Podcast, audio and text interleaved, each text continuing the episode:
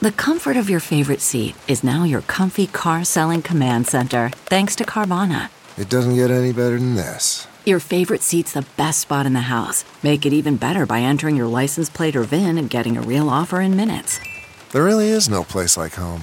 And speaking of home, Carvana will pick up your car from yours after you finalize your offer. Visit Carvana.com or download the app and sell your car from your comfy place.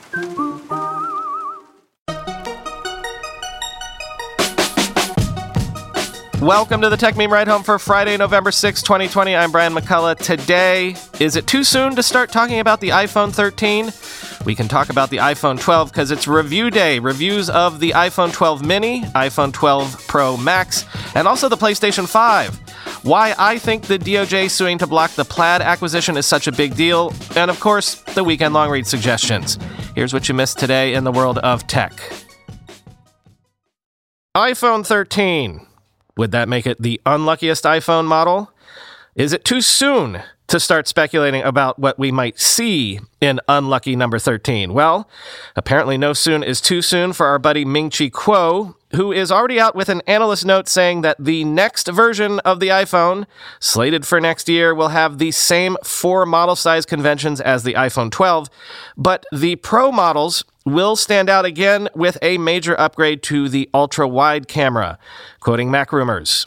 Specifically, Kuo says the ultra wide cameras on the two high end models will be significantly upgraded to f1.8 6P or 6 element lenses with autofocus. All the current iPhone 12 models are equipped with f2.4 5p 5 element lenses, ultra wide cameras with fixed focus.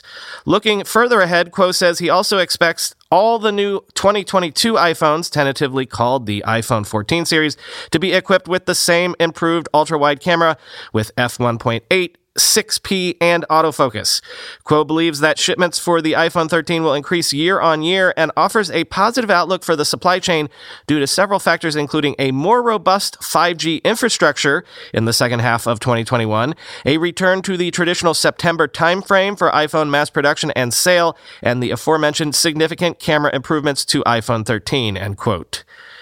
So this is something that I actually hope we can get a chance to talk about on tonight's listener call-in episode because after a week with the iPhone 12 Pro, I have some definite thoughts about the iPhone lineup going forward.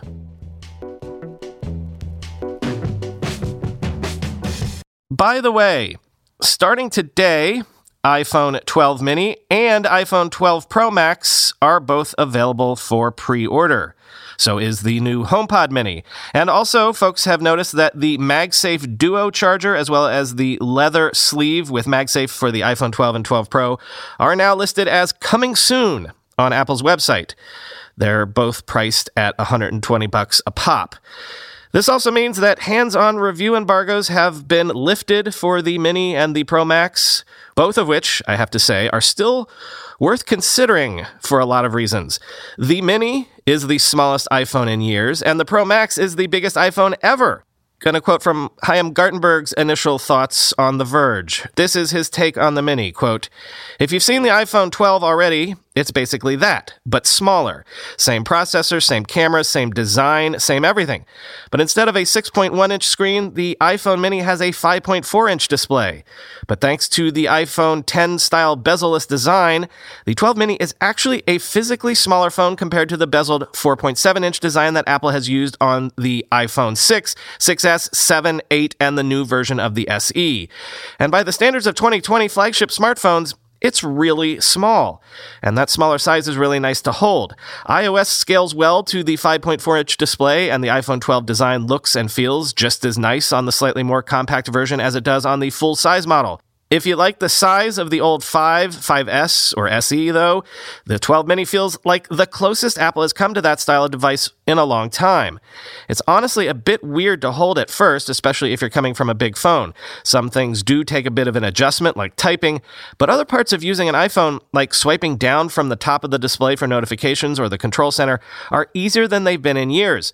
But for the first time since arguably the iPhone 8, Apple has made a flagship phone that nearly anyone should be able to comfortably use use and hold in one hand, end quote. And here's his take on the Pro Max, quote, It is big, bigger than both Apple's older iPhone Plus models and last year's iPhone 11 Pro Max in terms of sheer size. The 12 Pro Max benefits from the same squared off design as the smaller iPhone 12 models, meaning that it's not as big of an increase as the bump in screen size might suggest. As for how the 12 Pro Max is to actually use and hold, it's still very much a surfboard of a phone, just like Apple's other Plus and Max size devices.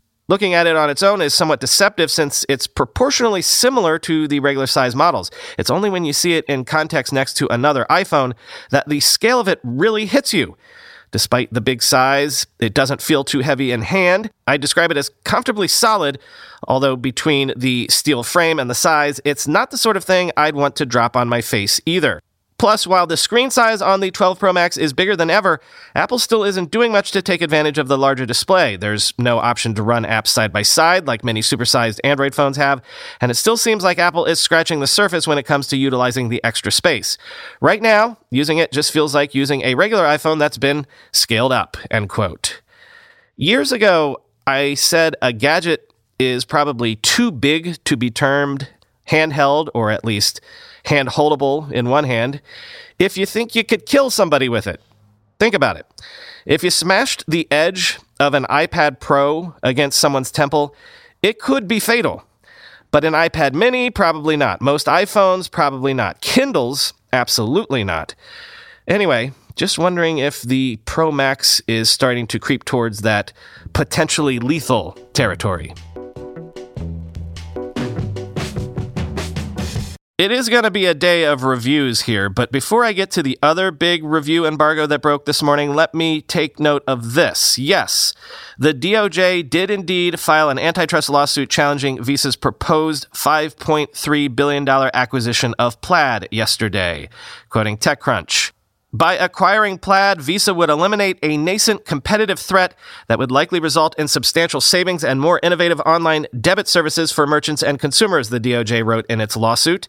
The deal would violate Section 2 of the Sherman Act, quote, and must be stopped, the DOJ wrote in its filing published by Bloomberg Law.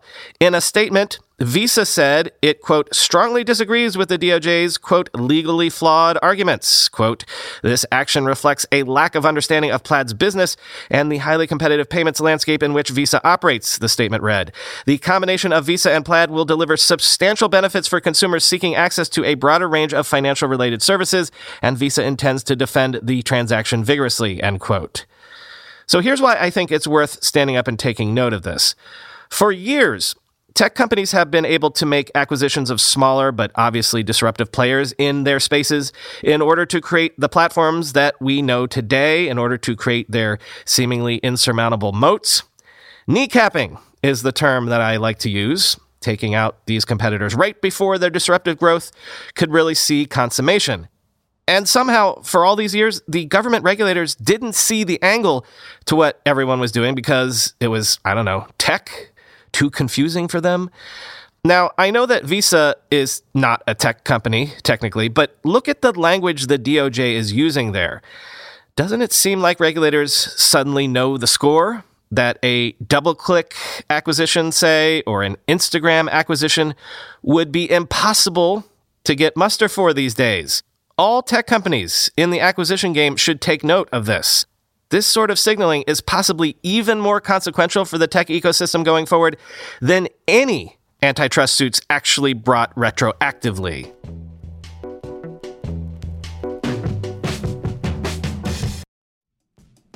Love, love, love Yahoo Finance. Use it every day to research companies we talk about on the show.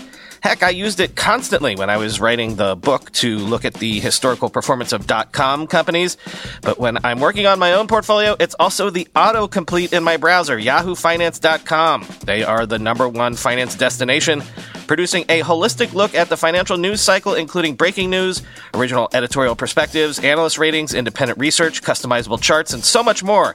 And when you use it for your personal investing tool, like I do, you can securely link your brokerage accounts to it for a unified view of your wealth, including 401k and other investments. A comprehensive perspective is what sets apart great investors, and it's how Yahoo Finance ensures you have the insight to look at your wealth in its entirety. When it comes to your financial future, you think you've done it all, you've saved, you've researched, you've invested all that you can. Now You need to take those investments to the next level by using what every financial great uses Yahoo Finance. Think of it as an observability dashboard, but for your finances. With a community of over 90 million users each month, their real strength is helping you on your way to financial success. For comprehensive financial news and analysis, visit the brand behind every great investor, yahoofinance.com. The number one financial destination, yahoofinance.com. That's yahoofinance.com. Whether you're selling a little or a lot, Shopify helps you do your thing, however you ka-ching. As you know, I still run the first company I ever founded 25 years ago entirely on Shopify these days. Shopify is the global commerce platform that helps you sell at every stage of your business from the launch your online shop stage to the first real life store stage, all the way to the did we just hit a million order stage. Shopify is there to help you grow the whole way, whether you're selling scented soap or offering outdoor outfits. Shopify helps you sell everywhere from their all in one e commerce platform to their in person POS system, wherever and whatever you're selling. Shopify's got you covered. Shopify helps you turn browsers into buyers with the internet's best converting checkout, 36% better on average compared to other leading commerce platforms. And sell more with less effort thanks to Shopify Magic, your AI powered all star. What I love about Shopify is that you can take any business to the next level, even 25 year old ones, but especially 25 day old ones. Sign up for a $1 per month trial period at shopify.com slash ride, all lowercase. Go to shopify.com slash ride now to grow your business no matter what stage you're in. Shopify.com slash ride. I said it was review day. The other big review embargo involved the PlayStation 5. And I'm going to return to The Verge again to give us their first take because I don't know. The Verge just writes the best, most legible reviews of stuff, in my opinion. Andrew Webster, says the PS5 is fast, has smooth performance, a more streamlined UI, and the new DualSense controller is possibly revolutionary. In fact, I keep hearing that. This controller could change gaming as we know it. So we'll focus a bit on that. But he also thinks it is pretty big and awkward, and he wishes it had a quick resume feature. Quote, when it comes to the design of the console itself, the most obvious thing is its scale. It's not just big, it's historically big, one of the largest video game consoles ever built. It measures in at 15.4 inches tall, 10.24 inches deep, 4.09 inches wide. It's big enough that it'll probably require some careful planning to fit it into your existing entertainment setup. Right now, I have mine all by its lonesome on a side table beside my TV stand for lack of better options. It's not just the size, though. Whereas many gadgets are now designed to fit seamlessly into our homes, the PS5 goes in the opposite direction. It's not shy. Sony doesn't want you to tuck this away in an entertainment cabinet where no one can see it. One of the most surprising things about the PS5 hardware has been how quiet it is. I haven't heard a sound while playing with it over the past 10 days, and it doesn't give off much heat either. It's a big change from my PS4, which sounds like a jet engine every time I hop into a match on Fortnite. The DualSense controller is outfitted with new adaptive triggers with variable tension, offering physical resistance depending on what you're doing. At the same time, the controller features haptic feedback in the form of more subtle vibrations that give you a better sense of what's happening in a game. It may sound like a gimmick and reminiscent of similar failed technologies like HD Rumble on the Nintendo Switch, but thankfully, the PS5 comes with just the right game to show what DualSense can do. Each PlayStation 5 comes bundled with a game called Astro's Playroom. It's a seemingly simple third person platforming game game starring cute robots, the kind of game you'd expect to come out of Nintendo. It's also an experience explicitly designed to showcase the DualSense controller's myriad features. The haptics are obvious from the moment you start playing. As you move the lead character Astro around, you can feel subtle footsteps in your hands, and they alternate left to right to mimic those steps. That's cool. But things get even more interesting when you walk on different surfaces. It's hard to put into words, but there's a graininess when you're walking on sand and a surprisingly accurate flat slap feeling when Astro dives into a pool of water. In one sequence, you can feel the pitter patter of rain in your palms. When it changes to freezing rain, the sensation shifts to be sharper and heavier. These elements don't fundamentally change the way Astro's Playroom plays, but they add another layer of feedback that further immerses you in the experience. This is especially true when most of the haptic sensations are accompanied by sounds from the DualSense's built-in speaker. You could close your eyes and still know it's rainy or windy or that a flying car just zipped past you. The same goes for the adaptive triggers. Most of the time, the DualSense triggers act just like the triggers on a classic PlayStation controller. They're basic buttons.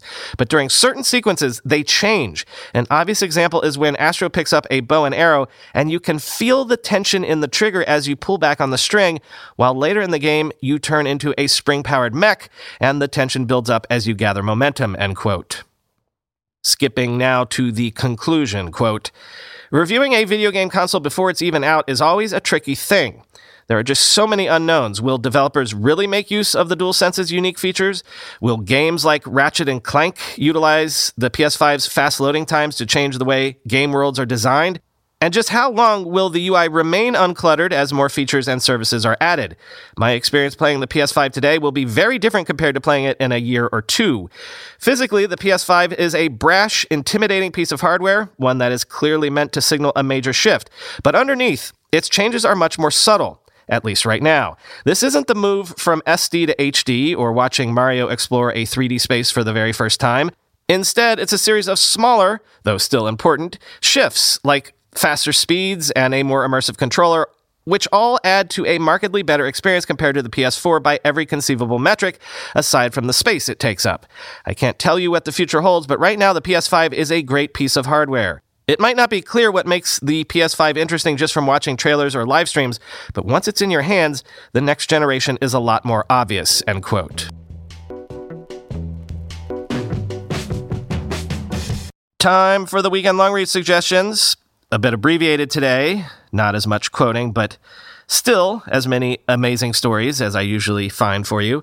Stuff like Are you aware that mommy and daddy are fighting? Well, not fighting exactly, and not exactly mommy and daddy, but I like to think of them as my tech theoretical mommy and daddy. Did you know that Ben Thompson and Tim Wu have been mostly politely debating each other this week? I'm linking you to Tim's part two essay, which is in response to Ben's response to Tim's part one essay. You can find all the links to all of these essays if you read the piece that I'm linking to in the show notes. But the premise of the argument is this, quoting from Tim's part one essay. Thompson has more recently begun to pronounce and analyze in the field of tech antitrust, and here he is on less solid ground. I appreciate that deep industry expertise is important in his area, especially, say, when designing remedies that make sense. Lacking a background in law or economics is not disqualifying. Nonetheless, I'd say Thompson's readers are at risk of being misled if they rely too much on what he has to say about tech antitrust. For as we shall see, his analysis relies too much on an idiosyncratic digital markets are fundamentally different thesis that really doesn't hold up too well. Stated simply, I'd say he's inducing his readers to drink too much of his aggregation theory Kool Aid, as opposed to encouraging them to think more broadly or read more deeply to understand a slightly messier reality than he presents. End quote. This is really high level stuff from two guys who know their stuff. If you enjoy wrestling over theory, then this is absolutely popcorn time. You know that I stand them both as legends, so I don't care who's right or who's wrong, really. Both make excellent points, and it's thought provoking to read all the way around. Next, from Wired, did you know we are on the cusp of synthetic biology, of being able to program biological systems like we can program computer systems? Yeah, get ready for the Xenobot future, because it's coming, quote. A new field of science called synthetic biology aims to do just this by digitizing genetic manipulation. Sequences are loaded into software tools like a word processor, but for DNA code, and are eventually printed using something akin to a 3D printer.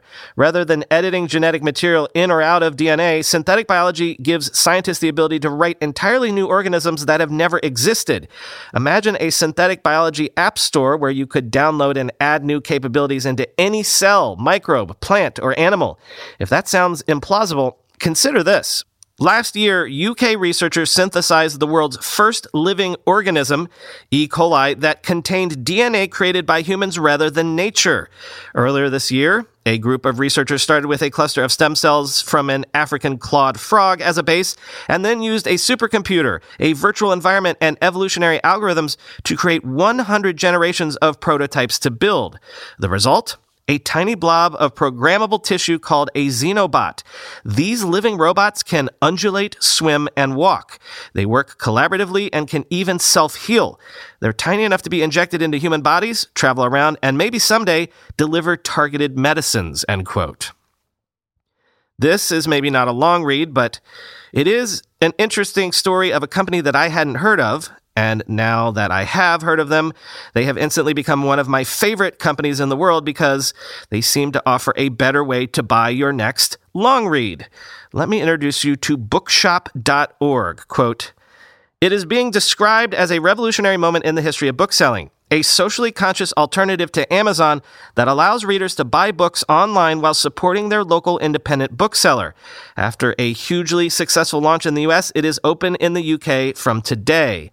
Bookshop was dreamed up by the writer and co founder of Literary Hub, Andy Hunter. It allows independent bookshops to create their own virtual shop front on the site, with the stores receiving the full profit margin, 30% of the cover price from each sale. All customer service and shipping are handled by Bookshop and its distributor partners, with titles offered at a small discount and delivered within two to three days. It's been a wild ride, said Hunter, who launched the site in the US in January. Five weeks into what we thought was going to be a six month period of refining and improving and making small changes, COVID 19 hit and suddenly we were doing massive business, end quote. Initially starting with 250 bookshops, more than 900 stores have now signed up in the US. We went from selling $50,000 worth of books in all of February to selling 50,000 a day in March and then 150,000 a day in April, said Hunter. By June, Bookshop sold $1 million worth of books in a single day. The platform has now raised more than $7.5 million for independent bookshops across the U.S., end quote. Then, I made this point on several episodes of the Internet History Podcast, but it was the election 20 years ago, the notorious disputed election of Bush v. Gore, that really led to the birth of the modern digital media ecosystem. It was the death of Princess Diana a few years earlier, where MediaWeb was born, the 2000 election was the big bang and also the creation moment for blogging and such. Then came 9 11 and the Iraq War, and if you connect the dots, you can get all the way to things like Vox and BuzzFeed today. Harry McCracken has a good look at the 2000 election and how it was, as I say, the big bang. That's from Fast Company. And finally, this is not tech at all, but who cares? It's cool as hell. Could I interest you in an oral history of the Marge versus the monorail episode of The Simpsons? Oh, yeah, I can. Quote, with a script by Conan O'Brien, then an energetic young comedy writer, and meticulous yet joyful direction by Rich Moore, who subsequently won an Oscar for Best Animated Feature with Zootopia, the result is a wild ride as charming conman Lyle Lanley convinces Springfield to spend $3 million on a monorail through the power of song alone. Disaster ensues until Homer saves the day with the help of Lard Lad Donuts. And quoting from Josh Weinstein in the oral history, quote, if a gun was put to my head and they said, Tell me the best episode of television ever, it's this. It's Marge versus the monorail. At the time, it blew people's minds in a way because nothing had been like that until that moment, with the different levels of comedy and everything going on in one episode. I think it was eye opening for people, including on the staff too, in terms of what could be done on a show. All the original writers and Sam and Matt and Jim created this new thing, and this episode is a big step in its evolution, end quote.